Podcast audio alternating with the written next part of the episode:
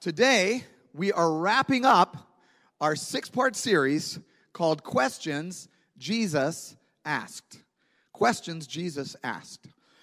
A few weeks ago, I preached a sermon and I said, This sermon is the most important question that Jesus asked.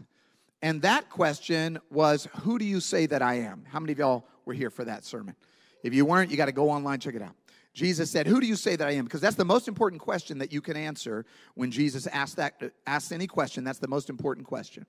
Today, we're going to explore possibly the most famous question that Jesus asked. And the reason it's the most famous is because it ties into the two most important commandments that Jesus ever uttered and that have been ever uttered in the Word of God. So, what I'm going to do is dive right into the text. It's going to be a familiar text to many of you. Uh, but what I want to do then is break it out and, and, and have us deep dive into the question that Jesus asked. So we're going to start with Luke chapter 10, verse 25 says this Behold, a certain lawyer stood up and tested Jesus, saying, Teacher, what shall I do to inherit eternal life? Jesus said to him, What is written in the law? What is your reading of it? So, what we're getting ready to see is a volley of questions back and forth. The lawyer says, What about this? And Jesus says, Well, what about that? So he said, What do I have to do to inherit eternal life? Jesus said, What does the law say? So the lawyer answered and said, Well, the law says, You shall love the Lord your God with all your heart, with all your soul, with all your strength, and with all your mind, and you should love your neighbor as yourself. Jesus replied to the lawyer and said, You have answered correctly. Do this, and you'll have eternal life. Love God with all your heart, soul, mind, and strength. Love your neighbor as yourself, and you will live. But the lawyer, it says, wanted to justify himself. How many of y'all ever want to justify yourself? Especially when you hear the word of God coming at you, you go, but yeah, but yeah, let me find a way to get around that. The lawyer wanted to justify himself to Jesus and said, Who is my neighbor? Can I just focus in on that, that, that word? Can I just get a fine definition of that word? Who is my neighbor? Jesus answers the question with his most famous parable. He says this Jesus answered, verse 30, and says, A certain man went down from Jerusalem to Jericho. He fell among thieves who stripped him of his clothing. They wounded him. They departed, leaving him half dead. Now, by chance, a certain priest came along down the road. He saw the man. He passed by on the other side. Then a Levite, another religious leader, came along. He arrived at the place, looked, passed by on the other side. But a certain Samaritan, a certain Samaritan, as he journeyed, came where he was, and when he saw the man, he had compassion. So he went, bandaged the man's wounds, pouring on oil and wine, and he set him on his own animal, and he brought him to an inn, and he took care of him. Verse 35. On the next day, in other words, he stayed there with him overnight. He took care of this guy all night. On the next day, when he departed, he took out two denarii, two days' wages, gave them to the innkeeper, and said to the innkeeper, Take care of this man. And whatever more you spend, didn't put a limit on it, whatever more you spend, however long it takes to heal this guy, however long it takes for this guy to get back on his feet, whatever more you spend, when I come back, I'll repay you for that. Then Jesus turns to the lawyer and says, So, which of these three do you think was neighbor to the man who fell among the thieves? And of course, the lawyer says, He who showed mercy on him. Jesus said to him, Go and do likewise. So, if I were going to summarize Jesus' question that he asks in this exchange with the lawyer, I would summarize it like this Who are you called to love? Who are you called to love? Let's take a moment, let's pray. God, your love is so strong. It reaches us when we are on the side of the road of life. You reach down and pick us up. You heal us. You repair us. You restore us. You draw us all the way into your love. and then you call us to go and do likewise. I pray that this sermon today, I pray that your word would go forth and absolutely penetrate our hearts, transform our minds, draw us into deep relationship with you and a deep relationship with one another and, and into deep relationship with our neighbors. We pray this in Jesus' name. And everybody said, Amen. There was a case recently in Canada where there were these two parties. It was a civil case, it wasn't a criminal matter. It was a civil case where there was one party that sold a huge amounts, tons and tons of grain to another party. The, there was a party that bought the grain, and then there was a party that sold the grain. And over the years, these two parties had developed the habit of exchanging contracts via text message. So one party would, uh, the, the buyer would draw up a contract, sign it, take a picture of it, text it to the seller, and say, please confirm the, the contract. And then the seller would, would text back and say, okay, sounds good, all good. And, and that's how they transacted business for, for many, many years. Now, hundreds of thousands of dollars in these transactions, and they had just gotten so accustomed to this pattern between the two of them that it was very informal. One day, the buyer wanted to buy some grain, several, several tons of grain, about $80,000 worth of grain. And so he texts the seller and says, Hey, I drew up a contract, I've signed it, here's a picture of it. Is this good with you? And instead of writing a text back, the buyer simply texted this. Maybe you've seen this before. He just texted back a thumbs up. So the buyer took that to mean contract confirmed, we're good to go. So the buyer went about his business making other transactions and other contracts based on his expectation that the seller was going to sell him this grain at this amount. Well, over the course of time, the amount of grain, the, the cost of grain changed. And the, and the seller decided, you know what, I don't really want to sell it at the price that I agreed to. So when the buyer said, hey, you owe me all this grain, the seller said, oh, we don't have a contract. And the buyer said, yeah, yeah, we do have a contract. I texted you the contract, and then you texted me back a thumbs up. And the, and, and the seller said, well, a thumbs up is, is not a signature. The law requires that you have a signature. And I just sent you a, an emoji, and that's not a contract. And the buyer goes, Well, it seems like a contract to me. I mean, I mean, we've been doing this for a long time.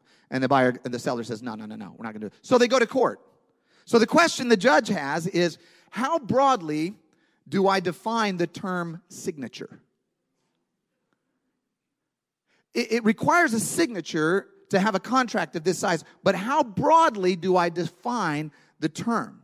Like normally, a signature would be, you know, you sign your whole name.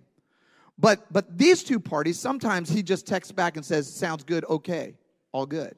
So is an, a thumbs up emoji a signature or not? Oh man, we got a split court over here. The judge said, under these circumstances, the emoji constitutes a signature. You have affirmed consent. You owe this man $82,000. Because, because the court said under this circumstance, I want to interpret the term signature as broadly as is necessary to accomplish justice in this matter. When Jesus and the lawyer are talking, the lawyer is saying, How broadly do we have to interpret this word neighbor? Because I want it to be a narrow definition. I want neighbor to only be the people that I really want to love. In fact, the, if, if it's up to me, neighbor should mean people who love me. Because, you know, it's easy to love people who love you. So the lawyer says, okay, I just want a, justifying himself. I want a strict construction of this word neighbor. Now, this debate was not new to the time of Jesus. This debate had been going on among rabbis and among Jewish scholars for a very long time. And the debate is interesting, is, is, is premised on the teachings of the Torah, the Old Testament. Because in Leviticus 19, it says this. Here's, here's Leviticus 19, 18. It says this Do not seek revenge or bear a grudge against anyone among your people. Notice that. But love your neighbor as yourself. So the, so the lawyer says, this is my anchor verse. This is the verse that I want to hang my hat on because clearly this verse implies that neighbor is somebody from my own people. This is what is called the kinship theory.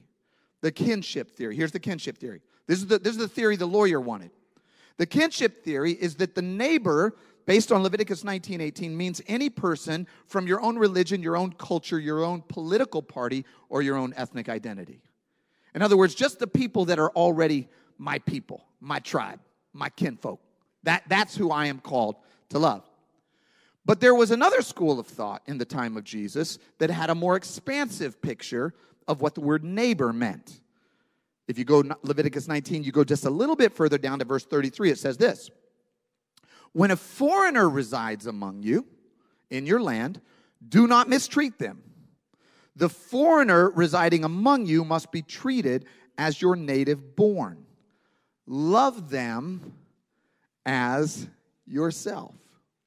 So, this is a broader definition of neighbor. It's just not just your people, it's strangers. So, this give, gives rise to the stranger theory. The stranger theory. The stranger theory is, if you want to put up that next slide, neighbor includes foreigners, immigrants, aliens, and strangers. So these are the two these are the two theories that the lawyer comes to Jesus with and says, one text seems to imply neighbor is my people, another text seems to be a little more broad, but what do you say, Jesus? Which one do you choose? And instead of just saying which one he chooses, Jesus tells a story and inserted into the story for the person of neighbor, he inserts a Samaritan. Now, here's the thing about a Samaritan this was a radical, surprising move that Jesus made in this debate because a Samaritan was certainly not seen as a brother. A Samaritan was not really even seen just as a stranger. A Samaritan was considered to be an adversary, an antagonist, an opponent in first century Jerusalem, an enemy. And nobody up to this point had interpreted the passage to include an enemy. There could be my folk, my kinfolk, my tribe, or friendly strangers, but nobody had ever said you need to include in that love your neighbor. Nobody had ever interpreted neighbor to mean an enemy, somebody who is opposed to you. Now, if you grew up in church, you probably heard that Jews and Samaritans we're at odds with each other, but I've been doing some research on this, and it's a little deeper than I even knew. For over 500 years, Samaritans and Jews had been opposed to each other, not in just a I don't like you kind of way, but in, in a real, bloody, antagonistic kind of way. So, so for 500 years, they hated each other's religion, they hated each other's culture, they hated each other's politics. They each built separate temples the Samaritans had tried to forcibly halt the Jews building their temple. The Jews returned the favor, favor by going up to Samaria, destroying the Samaritan temple. Then the, then the Samaritans came down to the Jewish temple, according to Josephus, in about 6 AD, and started throwing dead, dead the, the bones of dead people into the temple uh, to defile the Jewish temple during Passover. Then the Romans decided this is not good, and they went up and massacred a bunch of Samaritans. Then the Samaritans responded by attacking Galileans on their way up to Galilee. Then the Galileans responded by counterattacking. There was this deep seated animosity between these two parties. Some rabbis would say that to eat the bread of Samaritans was to eat the flesh of pigs, or to marry a Samaritan was to lie with a beast and that the Samaritans were not to be viewed as a nation, but rather as a pack of dogs or a herd of swine. It was a vicious cycle of revenge and reprisal between these two sworn enemies. And Jesus is saying, That's who I want you to love. Man, if I'm the lawyer, I'm like, Can we get a different jury pool here? Like, I'm supposed to love those who are antagonistic towards me? Not, not just people I don't know, but people who are actively opposing me. Jesus says, don't just love people who aren't like you, love people who don't like you. So the question is who is your neighbor? Who is Jesus calling you to love? Because he's saying, I want you to love those who oppose you. I want you to love those who oppress you. I want you to love those who defame you. I want you to love those who defy you. I, I want you to love people who you consider to be your antagonist. I want you to love your opponent. I want you to love your enemy. And in case he didn't get the point of cross, he, he, he actually refines it in Matthew 5 43. He says this You've heard it said, love your neighbor and hate your enemy, but I tell you, love your enemies. So, not just, he doesn't embrace just the brother, the, uh, the, the kinship theory or the stranger theory. For Jesus, here's what a neighbor is neighbor is those who love you, those who hate you, those who support you, those who oppose you, those who help you, those who harm you. Love them all, he said, as yourself. Who is your neighbor? Who has hurt you? Who has gotten under your skin? Who do you want to attack on Facebook? Maybe you don't do it. Who you thinking about? Who do you not like? Who do you not understand? Who can you not believe they think that or say that or act that way? For you. Who is that for you? Because Jesus says, I want you to love them. That's neighbor love. And when he says love, he's not just talking about an abstract, fluffy concept. He's not just saying, you know, just kind of generally love kind of in the back of your heart, in the back of your mind. He gives us in this story concrete, absolute characteristics of what it means to actually love someone. Let's go back to verse 33. Here's, here's 33. He says, But a Samaritan, as he journeyed, came where he was, and when he saw the man, number one, he had compassion. He had compassion. So to love someone actually means to have genuine compassion. Genuine compassion. Now, the question that you and I might ask is how do I develop genuine compassion for someone that I don't have genuine compassion for? H- how do I get there? Have any of you ever had a, a bad boss? If you work for one family church, please just not. Um,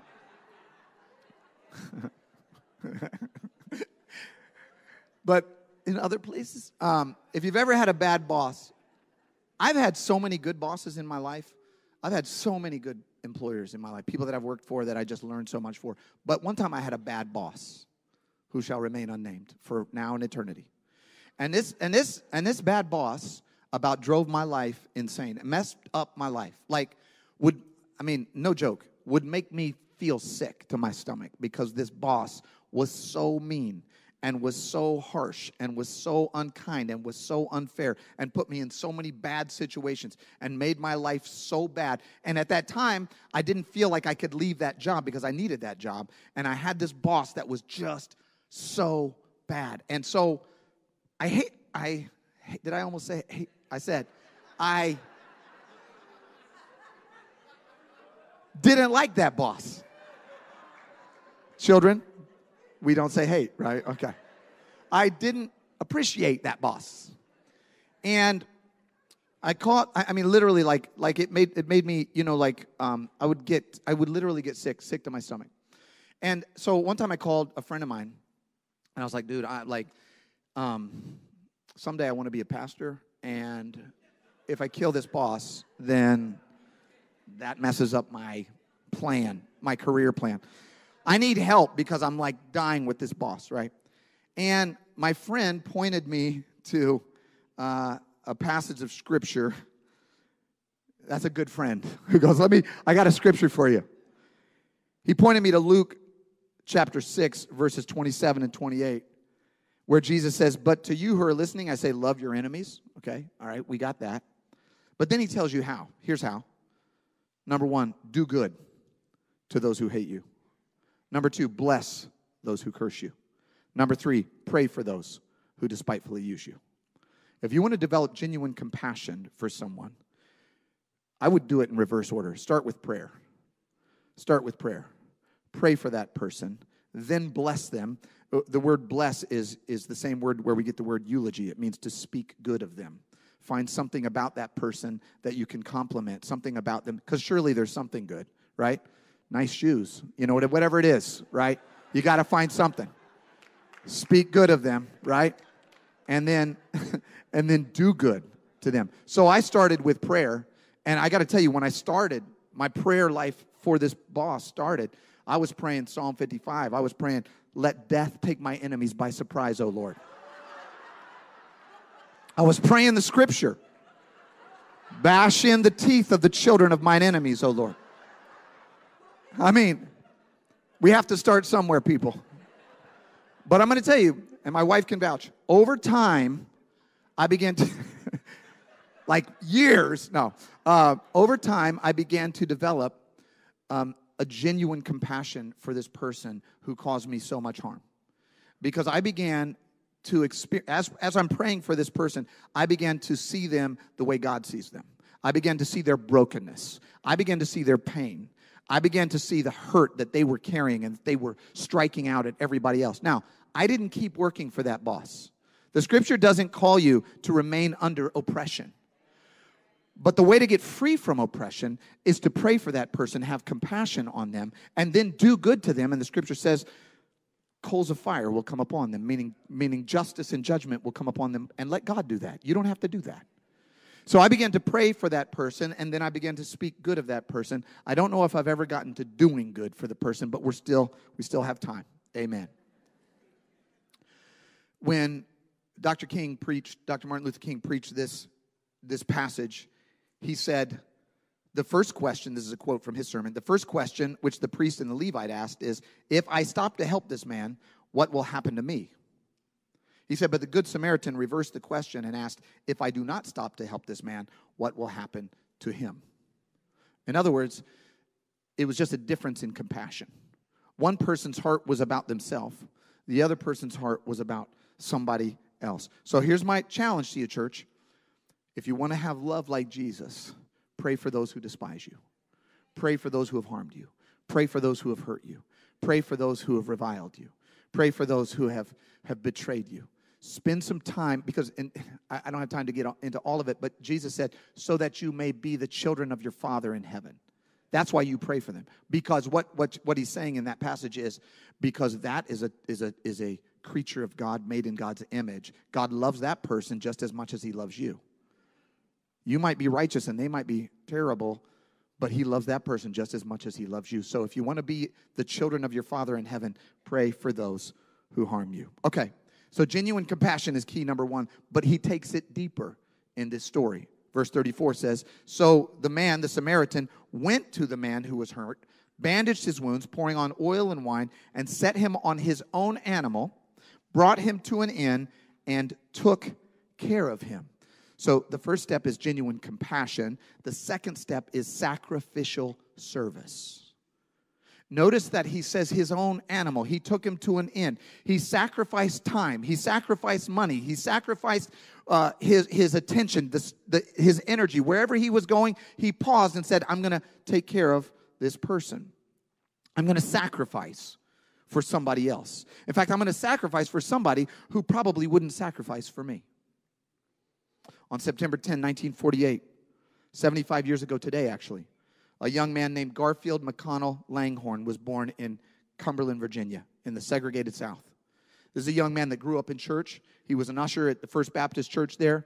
Everybody knew him as, as having a, a really gregarious smile and a really open heart, a, a sweet soul, and a, and a generous spirit. He grew up hearing this story. He, hear, he grew up hearing the story of, of Jesus saying, Love your neighbor as yourself. He graduated from Riverhead High School in 1967 and he joined the military as a radio operator. On January 15, 1969, this young man's uh, platoon was sent into an area of enemy fire. And there were a number of casualties. He, he and two other uh, soldiers went into this area. There were a number of men that were, um, that were, that were wounded. And he and these other soldiers began to, to care for these men. They, their perimeter got surrounded. They started receiving heavy artillery fire and, and, and, and gunfire from, from those around them. And then a grenade, an enemy grenade, came into the midst. And according to the military records, Garfield Langhorne immediately and unhesitatingly jumped on that grenade and absorbed the shock, absorbed the explosion, gave his life to a group of men that he had never met some of whom very likely would not have given their life for him. He received uh, the, the highest military decoration, the Medal of Honor. It says, the military said, by sacrificing himself, he saved the lives of his comrades and was awarded America's highest military decoration, the Medal of Honor, for his conspicuous gallantry in action at the risk of his life and beyond the call of duty. This is a picture of many pictures of someone who says, I've, I've learned what it means to have, to, to have genuine compassion, but I'm going to move the compassion from my heart to my hands. I'm going to actually take a moment and I'm going to sacrifice for somebody else. And, and this sacrifice is, is just beyond the pale, it's just beyond the call of duty. The question for us today is what are we willing to sacrifice? Jesus shows us the picture of the Samaritan. And the Samaritan found someone on the side of the road, and the Samaritan was willing to sacrifice his time and his resources and his, his, his finances for this individual. And Jesus is saying, how do you love someone? Not just by compassion, not just in your heart, but by what you do. Your willingness to serve somebody. There's no doubt in my mind. I don't, I don't, I don't want to bag on the priest and the Levite. There's no doubt in my mind that they would have said, man, that person is worthy of compassion. They would have said that. They may have thought that. It's not in the text. We don't know but they're a priest, they're a Levite. These are, these are people who have given themselves to the study of Scripture. And in my mind, their heart probably went, There's a person in need, but there's too great of a risk for me. I'm not going to go near them, I'm going to go the other side. I, there's just too much there. The Samaritan is the one that allowed his compassion. Scripture says he was moved with compassion. The compassion actually drew him to the side of the road. The question for you today is where is God calling you to serve? Where is He calling you to serve somebody? Maybe it's somebody on your job.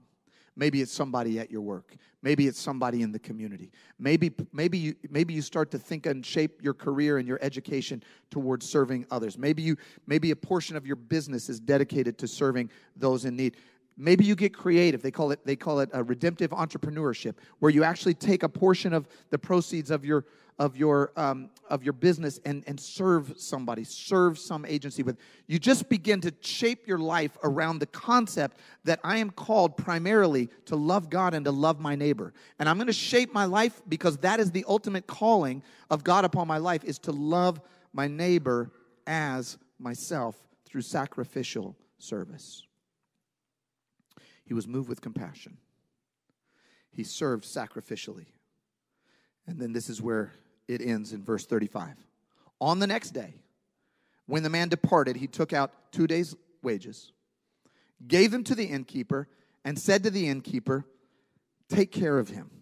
And this is the part that kills me. Whatever more you spend. Think about that. Whatever it takes. This is somebody he's never met. And this is someone who is his cultural, religious, political antagonist. And he tells the innkeeper, Whatever it costs to take care of this person, please take care of them. I will come back and cover the cost of that no matter what it is.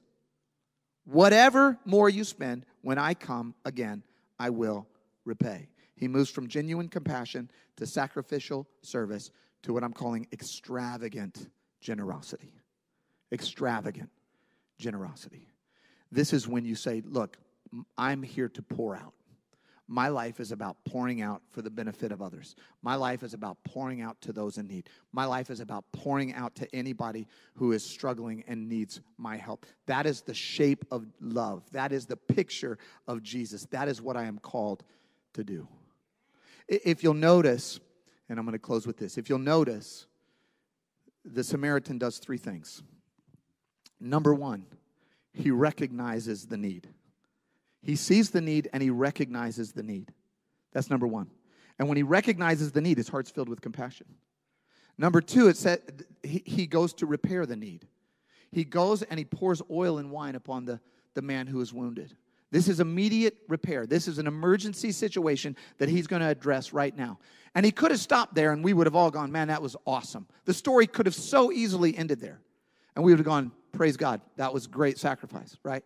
But he took it one step further. He didn't just recognize the need, he didn't just repair the need, he sought to restore the individual to the position that he would have been in but for the injustice that happened to him. He said, I want to, I want to, I'll do whatever it takes to bring this person back into wholeness and completeness. I want total healing. I don't want to just patch up the wounds. I want to bring total healing. You know, God is calling us to be a, a place of restoration where, where we don't just recognize needs, church, and we don't come and just slap band aids on needs. God is calling us as a church and calling his people and calling you individually and us as a church to be a restorer, to be a restorer of walls, to rebuild the ancient walls, to actually create a world where injustice is remedied. It's not just noted, it's, just, it's not just called out, but we're actually called to be restorers, to make whole.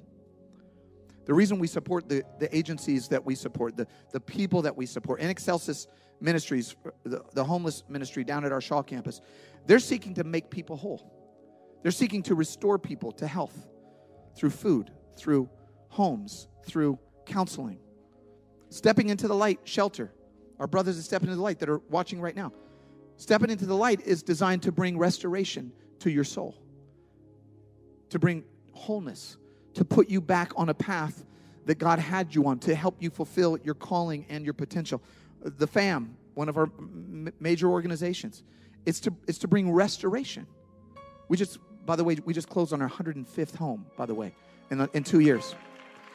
But, but the aim is, is not just to recognize, not just to repair, but to restore, to put people in a position that they would have been in but for the injustice that occurred to them. That's the, that's the mission of Jesus. Avenues Counseling, Crossroads Counseling, these agencies that we support. What are they doing? They're seeking to restore people's health, restore their mental health, restore their peace, restore their joy, restore their equilibrium, bring them back to, to health. Kakiri School in Uganda, the children in Ghana, the groups that we support. The whole idea of following Jesus is that we become like Jesus, is that we be, do the things that Jesus did. And can I tell you today, as, as, I'm, as I'm reading this passage this week and I'm studying this passage, sometimes I'm like, man, I'm more like the priest or the Levite. And then sometimes I go, man, but sometimes I'm kind of like the Samaritan. Sometimes I do okay. Sometimes I have genuine compassion. Sometimes I sacrifice. Sometimes I'm generous, right? But the truth is this you know, all of our story, it begins with us being on the side of the road. That's where we really are. That's, that's where Jesus found us. You see, Jesus was our good Samaritan. He had genuine compassion on us when we were enemies of God. When we were when we were fighting God, when we were running and opposing God, Jesus was coming after us with his generosity, with his compassion. The scripture says that Jesus came to serve, not to be served. He came for sacrificial service to you, He came to serve you. And ultimately, extravagant generosity. What did He give? Everything. All of it. He gave it for you. And that love that Jesus gave to us when we were broken and wounded by the side of the road is the love that He fills us with today. This is the love that He fills us with as a church. And He says, last verse, verse 37, He says, Go and do likewise. Pour out love, pour out generosity, pour out kindness and peace and justice. Be a church that brings the kingdom of God on earth as it is in heaven. Be my hands and feet. Go forth and do likewise. Church, we're called to love those who are for us and against us, those who help us, those who harm us, those who support us, those who oppose us. We are called to go out and bring the love of Jesus to each and every person we meet. I just I just love our mission. It's the mission of Jesus. We are called to bring people and God together in love. Let's pray. Let's pray. God, you're so good to us. Your love is so rich. When we were wounded and broken, you picked us up on the side of the road. You took care of us. You gave it all for us. And now you call us, Lord, to be your hands and feet. I pray that you would inspire us and encourage us to find those individuals in our lives that normally we would just avoid. Help us to love them with true love, with true compassion, with true service, with true generosity. We thank you, Father, for who you are, for loving us so deeply. We return that love to you today. In Jesus' name we pray. And everybody said, Amen.